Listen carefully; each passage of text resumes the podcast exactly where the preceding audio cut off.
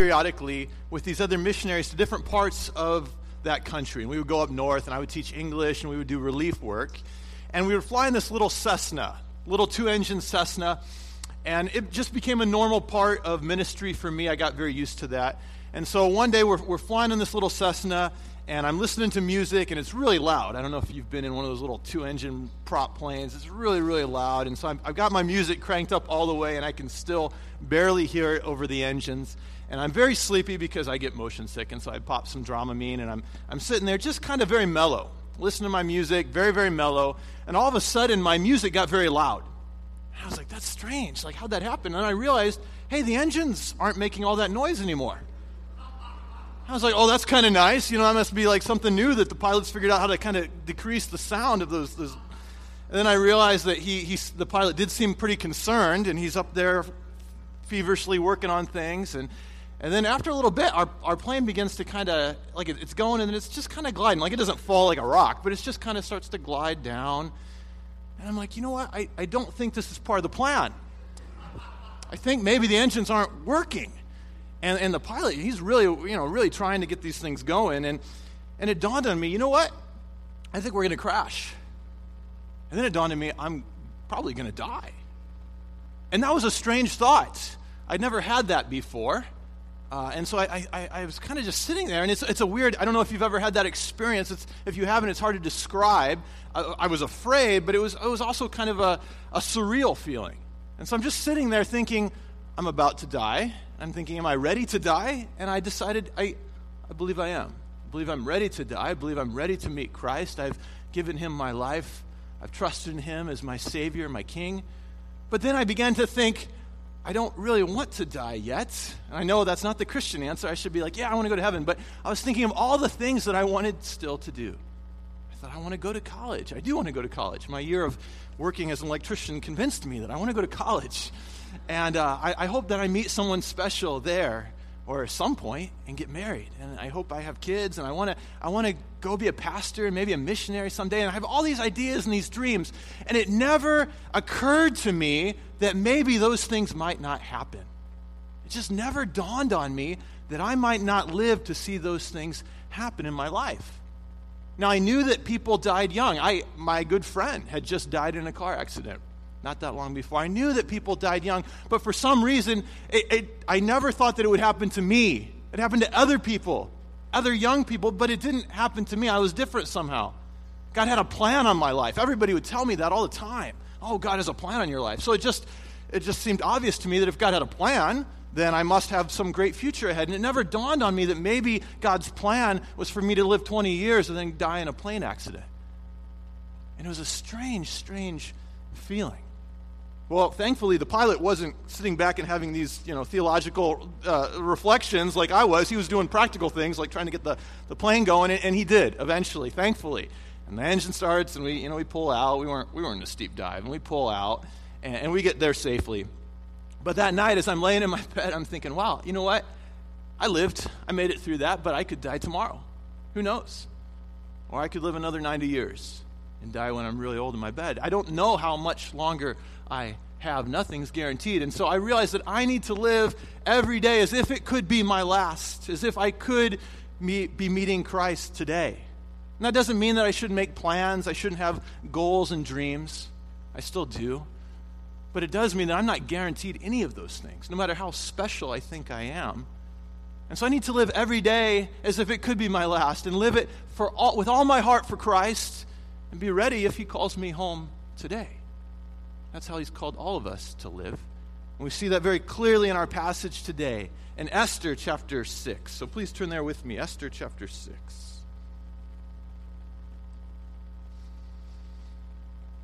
I know some of you are probably getting tired of hearing the pastors recap the whole story of Esther every, every single week, but I'm going to do it anyway, so just bear with me.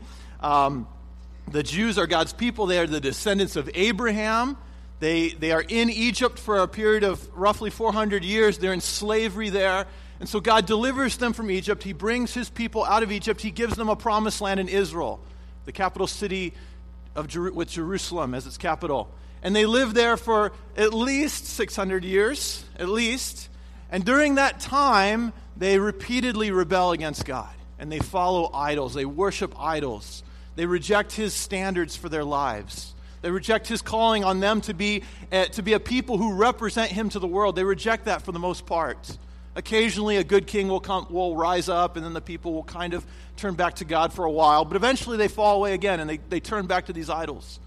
And so, God is so patient. I love the song we sang today about God's patience. His heart is to be patient, but after 600 years of this, his patience is done. Okay, time's up.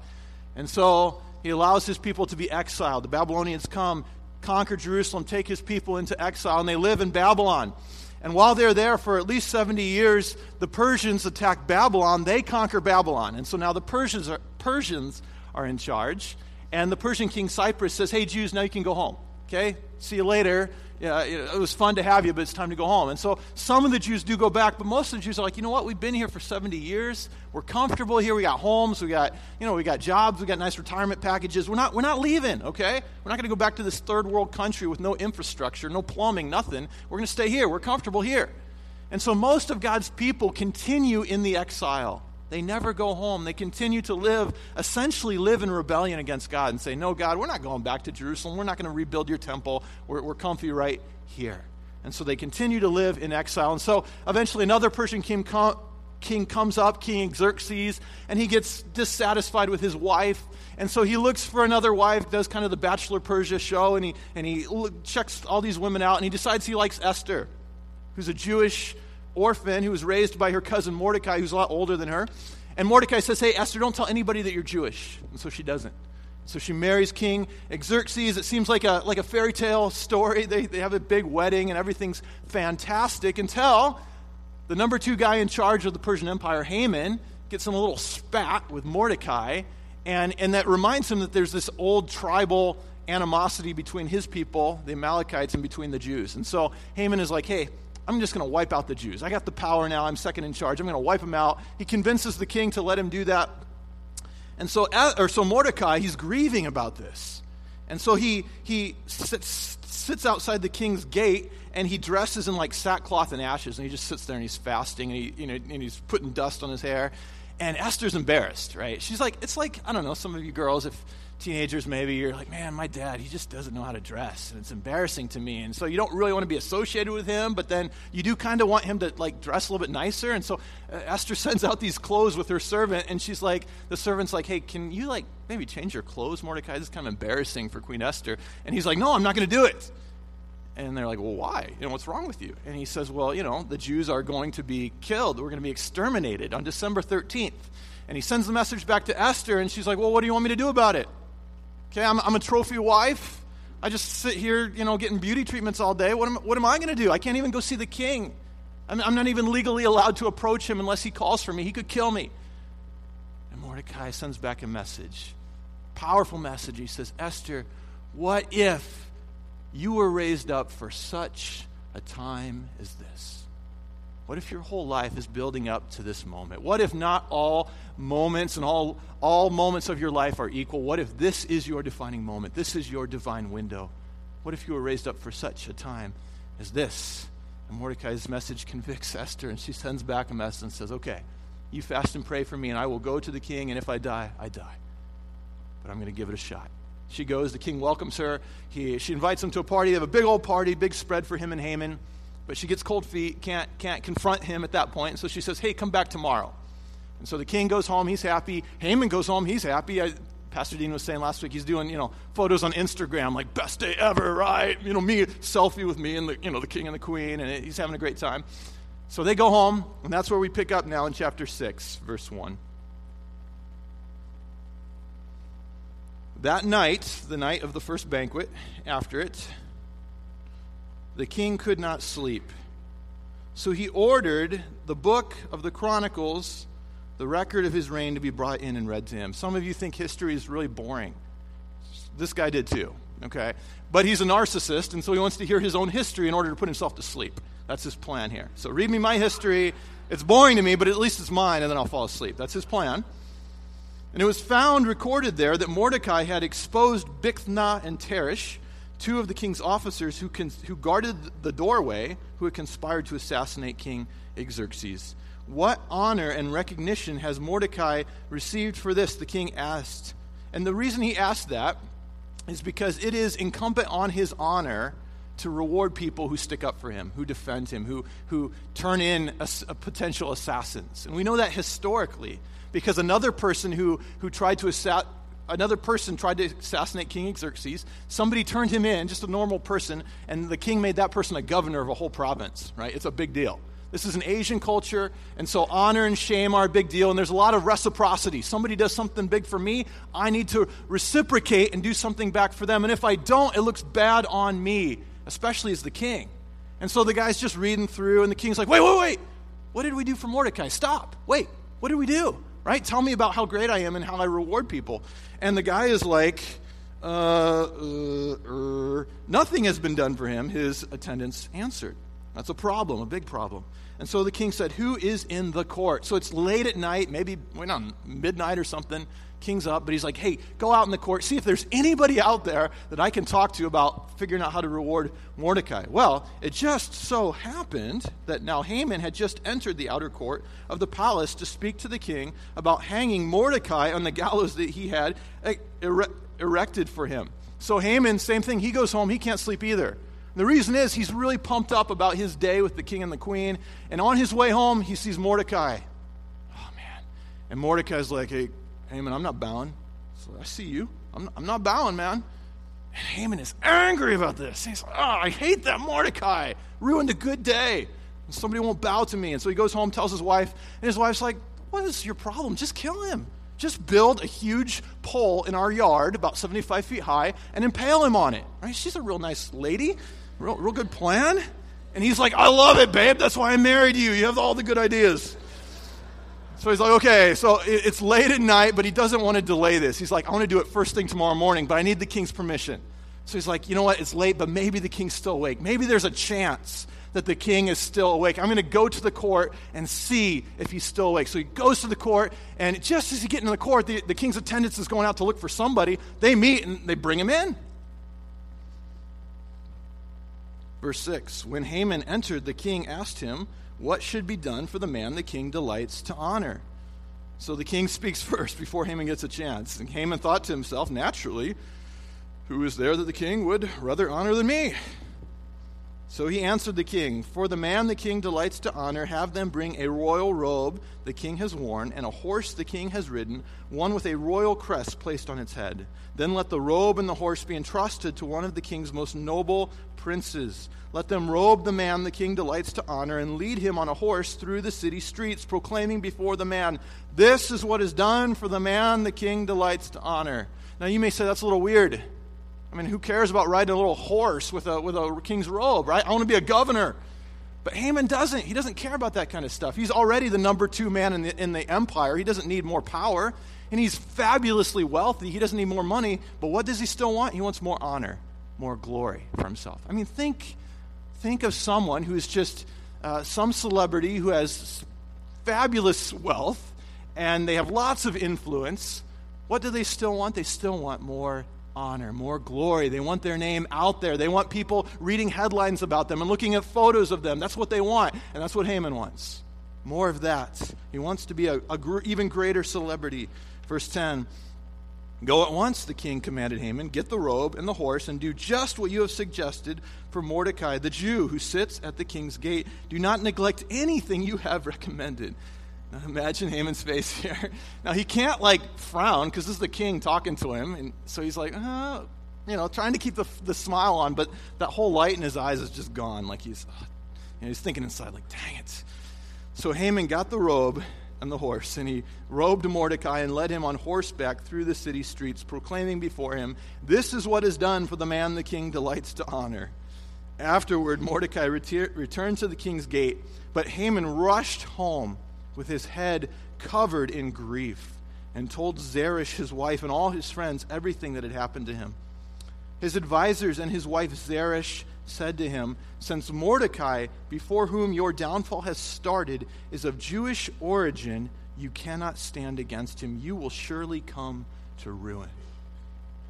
Now, why does she say that? That's kind of strange. I mean, he still has a plan to kill Mordecai, he can still do it. I think what she's saying here in the context of this culture is in this culture believes that there's lots of different gods, and every people group has a god, and there's, there's lots of gods. And so, remember when Haman made a plan to kill the Jew, he cast those lots to make sure that, that he picked the right day when the gods would be helping him, right? The spirits would be on his side. But what his wife is saying is, oh man, Haman, the God of the Jews is too powerful for you. You just messed with, you, you're, you're planning to kill Mordecai, but now your downfall has started before him, and because he's Jewish, you can't stand. And I think that's what she has in mind here.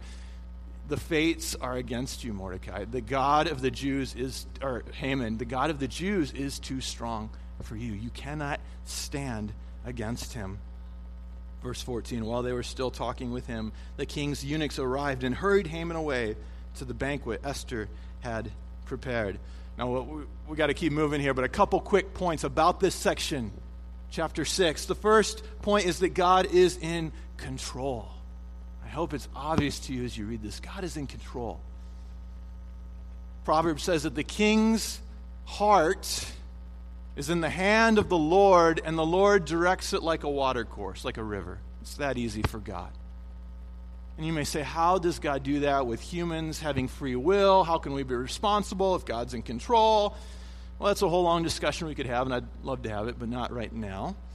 However, in this story, it's very clear that God determines the circumstances, and He knows exactly how these people will freely choose to respond. It's not really that hard for God. And through a series of small, seemingly random events, God's plan is accomplished. Xerxes forgets to reward Mordecai the first time, part of God's plan. God works it out. Then he has a sleepless night. I wonder why. God keeps him awake. And he, he asks for his histories to be read, which he thinks will put him to sleep, but they don't. And he hears about and all these little events which God has planned. And he knows exactly how the king's going to act. And it's the same with Haman. God knows exactly how Haman will respond to the events that he faces. God is in control. He's orchestrating, orchestrating all of this. God is in control of this story, and he's in control of our story as well. The second thing I want you to see here is that grief does not equal repentance. Haman is grieving, but he is not repenting. He's grieving for himself and for his own hurt pride, but he is not repenting. He's not saying to the God of the Jews, Okay, God of the Jews, you win. I've blown it. I, I, can see that you're stronger than me. I can see that my downfall has started. God of the Jews, I'm sorry. Please forgive me. Uh, I can't earn your forgiveness, but, but here's my life. I will worship you for, from now on. Please have mercy on me. He doesn't say any of that. He just grieves over his own hurt pride. We got to be so careful when we do something, when we, the, our own choices cause us to suffer negative consequences. It's natural to grieve that, and that's fine, but that doesn't necessarily mean that we're repenting. Repentance means we come before God and we say, God, I've rejected your authority. I've sought my own will, my own glory. I've worshiped other idols that I've set up in my life. And now my only hope is Christ, His forgiveness, His leadership, His direction in my life. We need to be careful not simply to grieve, but also to repent. All right, go on. Chapter 7, verse 1. So the king and Haman went to dine with Queen Esther, and as they were drinking wine on that second day, the king again asked, Queen Esther, what is your petition? It will be given to you. What is your request? Even up to half the kingdom, it will be granted. And I want to pause there because I, want to, I just want to make sure you know that this is the most important moment of Esther's life. This is her most important moment. She is about, in a sense, she is about to go up to that, to that wanted poster that says, Wanted, Jews condemned to death. She's about to go up to that and sign her name right up there at the top and say, Hey, I'm one of these guys. If you're going to kill the Jews, all the other Jews, you have to kill me too. She didn't have to do that.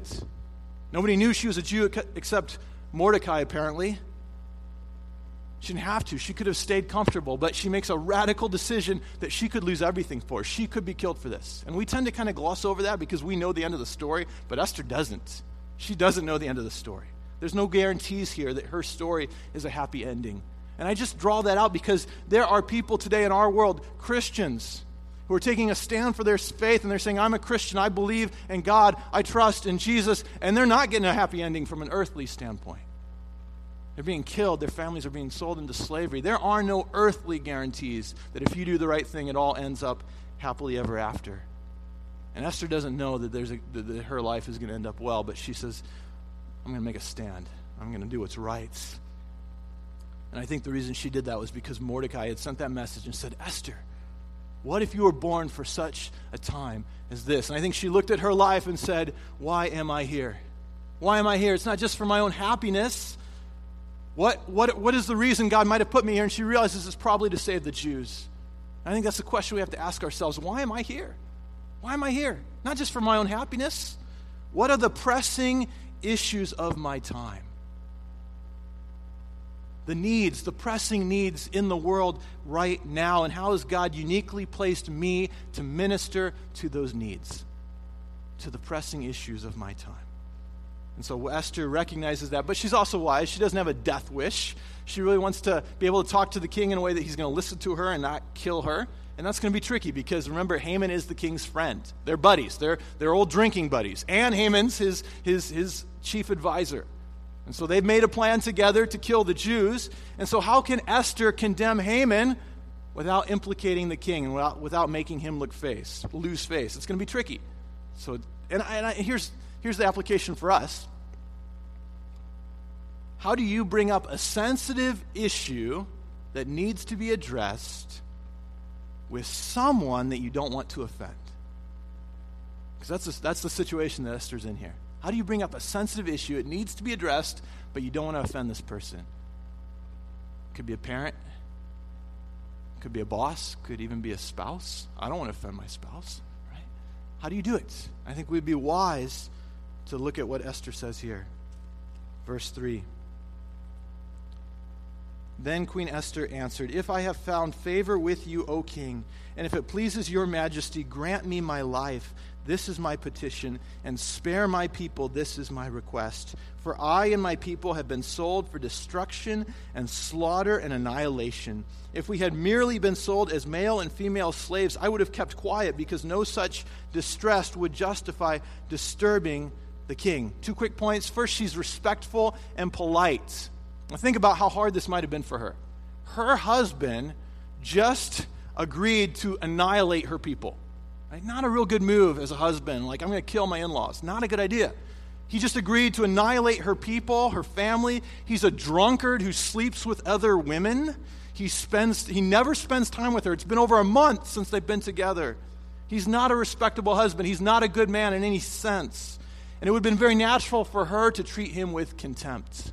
She could have said, Look, Xerxes, you drunken loser right? Sleeping with a different woman every night. You never have time for me, but you always have time to hang out with that scumbag friend Haman. And now you've agreed to kill my family. I hate you. I wish we never gotten married. She could have said that. And then she would have been killed. It would not have opened up the king's heart and made him receptive to her message. I know it's funny, but some of you treat your spouse or your boss or your parent with contempt. You think of all the mistakes that person has made and how badly that person has hurt you, and you think that you have every right to be mean and rude to them and to treat them with contempt, and maybe from a human perspective you do. But that behavior will only alienate the relationship even more. It will get you divorced, it will get you fired, it will not create positive change, only more pain. And some of you need to recognize that, yes, your spouse or your parent or your boss has done some really bad things to hurt you, but now it's your bitterness and your pride that are preventing reconciliation. So, first, Esther is respectful. Second, Esther describes the problem before accusing the person. Okay, instead of accusing the king, right away, or instead of accusing Haman, right away she describes the problem. This is it. My people are going to get killed. I'm going to get killed because I'm one of them. And then she asks the king to do something about it. Help us, please. And it works. The king is, he's moved. He hears her respectful plea and he's moved with compassion and outrage over her injustice. Verse 5. King Xerxes asks Queen es- asked Queen Esther, Who is he? Where is the man who has dared to do such a thing? And in English, this looks like just a natural sentence, but in the Hebrew, it's, it's like he's stuttering. It's like machine gun fire. Where the man is he? I mean, that's really how it comes across. He is angry. He is really, really upset here. Verse 6 Esther said, The adversary and the enemy is this vile Haman Then Haman was terrified before the king and the queen. The king got up in a rage, left his wine, and went out into the palace garden. But Haman, realizing that the king had already decided his fate, stayed behind to beg Queen Esther for his life. Now, if you think it's strange that the king went out to the garden, I think there's a reason. He's angry. He's really angry, and he's angry at Haman, but he's not quite sure what to do next because he and Haman together made that law. And in Persia, a king cannot change a law. Once a law is made by the king, the king cannot take back his word. It is, it is unchangeable. You cannot break that law. And so he didn't know that Esther was Jewish, and he made this law with Haman, and now he wants to, he, he can't just cross it out and say, okay, um, you know, I, I need a mulligan on that one. Like, he can't do that. He's, the law is the law.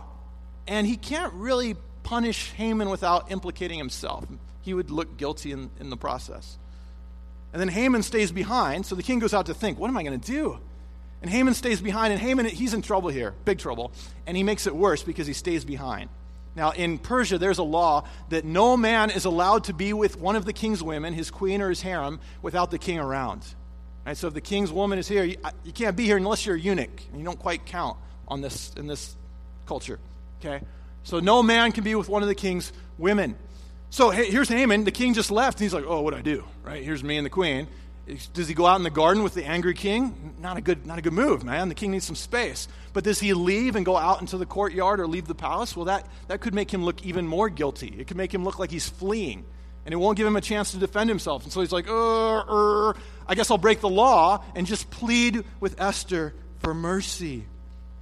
Verse 8 Just as the king returned from the palace garden to the banquet hall, Haman was falling on the couch where Esther was reclining. The king exclaimed, Will he even molest the queen while she is with me in the house? Now, let me just say if, if, if there's a woman lying on your couch, your wife, your girlfriend, she's lying on the couch, bad move to like try to make her scoot over, right? You're like, hey, I need to sit, I need to sit on this couch, scoot over. No, women, women need their space, right? Uh, unless you're prepared to give a back rub as kind of a reward or, you know, a little, little return there. But uh, it's a really bad move to make a woman scoot over. She's the queen. Okay, and, and her husband is, is kind of off in the garden, really angry. Bad move. And here, Haman, the idea is not only does he make, kind of make her scoot over, he kind of falls on her feet. And so he's so worked up. And this, this is a bad move because there's a, another Persian law. There's a lot of Persian laws related to the king and his women. So there's another Persian law that uh, even in the king's presence, an, another man cannot touch one of the king's harem. You can't come within seven steps of one of the king's harem. But Haman, he's, he's emotional, he's not thinking clearly, and he's pleading with Esther for mercy, and, and apparently she's not responding. And so he throws himself on the couch. Oh, Esther, please. He's grabbing her feet. Please, let me go. It's funny that he's upset that Mordecai won't bow to him, but he's essentially bowing to Esther.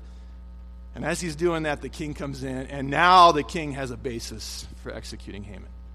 He may have been trying to figure that out before, but now it's clear. Hey, Haman just touched my woman. He's going down. As soon as the word left the king's mouth, they covered Haman's face. Then Harbona, one of the eunuchs attending the king, said, A gallows 75 feet high stands by Haman's house. He made it for Mordecai, who spoke up to help the king. The king said, Hang him on it. So they hanged Haman on the gallows that he had prepared for Mordecai. Then the king's fury subsided. So the king comes in, sees Haman fawning over his wife says, You're going down, dude. You don't touch my wife. And then the eunuch says, Oh, yeah, he, he just built this huge, huge pole for Mordecai. And he's like, oh, Okay, fine. That's, that, that's it. Hang him on it. And in one day, in one moment, two huge reversals take place. The Jewish people who were hopelessly condemned, they did not have a human hope for salvation. They are condemned to death, to destruction. They are saved. And one day they are saved because Esther interceded for them. Esther went to the king on their behalf. And so there's a turnaround, and now the Jews are saved. But second, Haman, the, most power, the second most powerful man in the world, with seemingly everything going right in his life, finds himself condemned and impaled on a pole in his own yard, bleeding and shrieking and dying. And I don't think Haman was ready to die. He wasn't expecting it. He was in the prime of his life. Everything was going according to plan. He had every human resource imaginable. Things looked great until his time was up. And God said, You're done. And some of you, I would say, are in the same place as Haman. You're not second most powerful person in the world, but you're young and healthy and life is going well. And when you hear a pastor talk about judgment and death, it just sounds kind of archaic and weird and maybe intolerant. And you're tempted to dismiss it outright, except you know in the back of your mind that you too will die someday. And you hear about people dying all the time. It's constantly on the news. You can't ignore it. Maybe you try not to think about it, but the thought comes back every now and again when it's not expected. Maybe you're driving down the road, a friend in a friend's car down the freeway, 85, 90 miles an hour, and your friend maybe isn't the best driver. They keep looking back and talking to you, and there's a car on this side, and you're in the you're in the the the whatever, you're right by the embankment there. And, and you just think, man, all it would take is just that car moving over and my friend moving over, and we'd bump and we'd flip, and I would go in the other lane and probably be dead. I had that thought a couple weeks ago when Dean was driving me.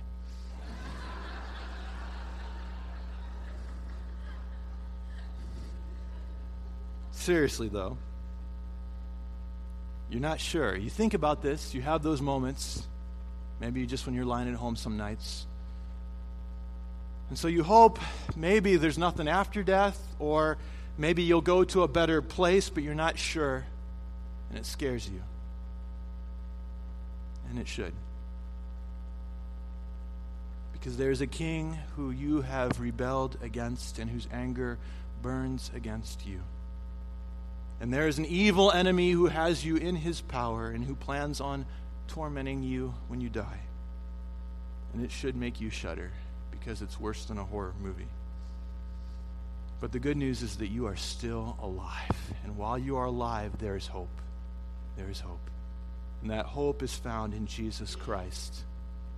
Because the story of Esther is the story of the good news.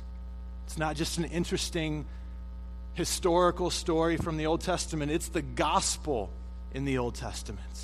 And you can see this in your notes if you want to look, or you can listen to me. But one theme we see, the first theme we see in Esther right off the bat, is that God seems distant. You can't escape it. You open Esther and you just start reading, and you don't see any mention of God the whole book. God seems distant. That's because the Jews have rebelled against him. They are in exile, and they are still in exile. They have not returned to his kingdom. They have not accepted his invitation of salvation. They're living in exile, and so God seems far away. And the gospel tells us that God, it seems far away. He seems distant to us because humanity has rebelled against him as our creator and our rightful king. And so he has condemned all rebels, all of us to exile from his kingdom. And if we die in that state, we remained exiled forever. Another theme of Esther is that the Jews are under the power of an evil tyrant who is bent on their destruction. They've traded the authority of God, the good authority of God. They've said, We don't want to live under your authority. And so now they've come under the authority of a tyrant. And the gospel says that because we, as humans, have rejected God's authority and we've become alienated from Him, we've now come under the power of a demonic tyrant who's bent on our destruction. A third theme of Esther is that God raised up Esther as a mediator between the Jews and the king. For such a time as this, God raised her up. And she is uniquely placed because she is Jewish. She understands the needs of the Jewish people. She identifies with them. She understands their suffering and their plight. But because she is royalty, she's the queen. She can go before the king and be welcomed into his presence, and she can intercede for the Jewish people. And the gospel tells us that Jesus Christ is our mediator. Because he is human, he understands our plight. He identifies with us. He cares about us. But because He is God, He's divine, He can go before God the Father and intercede on our behalf. We cannot approach God in ourselves. The, a Jewish person off the street could not have gone into the throne before the throne of Xerxes, but Esther could, and Jesus could. And then the main theme of Esther and the main theme of the gospel is that Esther was able to bring about salvation for her people. She was able to convince the king to save them. And the central message of the gospel is that Jesus saves his people. He has brought about pardon for all who renounce their rebellion and who align themselves with him. See, in the story of Esther, the Persian law cannot be changed. The king can't cancel his law. Even if he wanted to, he couldn't. It's written in stone. And in the gospel, God can't change his moral law because it's a reflection of his very nature. He hates evil, he loves good. But because Jesus loves us, he came. He took our condemnation. The king came and took the punishment for the rebellion of his own subjects. And therefore, those who join with Jesus are forgiven and they can enter God's kingdom forever. The final theme of Esther is that Haman got what he deserved. He got what he deserved. Didn't matter how rich he was. When the judgment came for him, his riches, his power, his influence, his resources couldn't save him. And the gospel teaches that Satan and that all who oppose God will flourish for a time, but there will come a day when the king will judge them and they will experience his wrath. But there is still time to escape that wrath.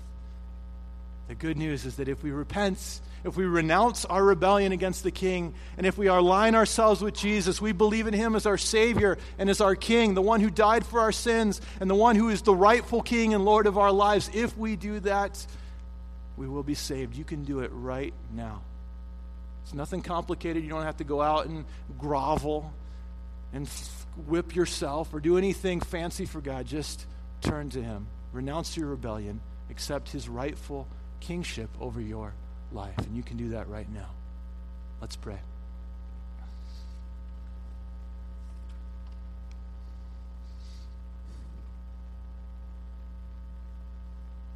Lord, I realize that there may be people here today who have not who have not thought carefully about the fact that they will die and it will come it could come anytime could very possibly come unexpectedly.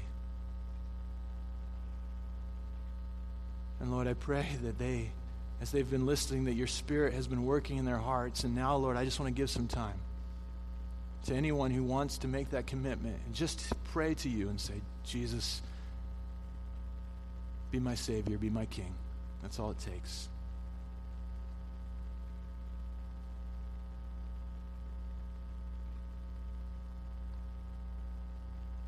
So, Lord, I thank you for the work that you're doing today in the hearts of people here. We thank you that you loved us enough to come to die for us, to let us spend eternity with you. We thank you in the name of Jesus. Amen. Thank you, Dave. you continue to uh, challenge us.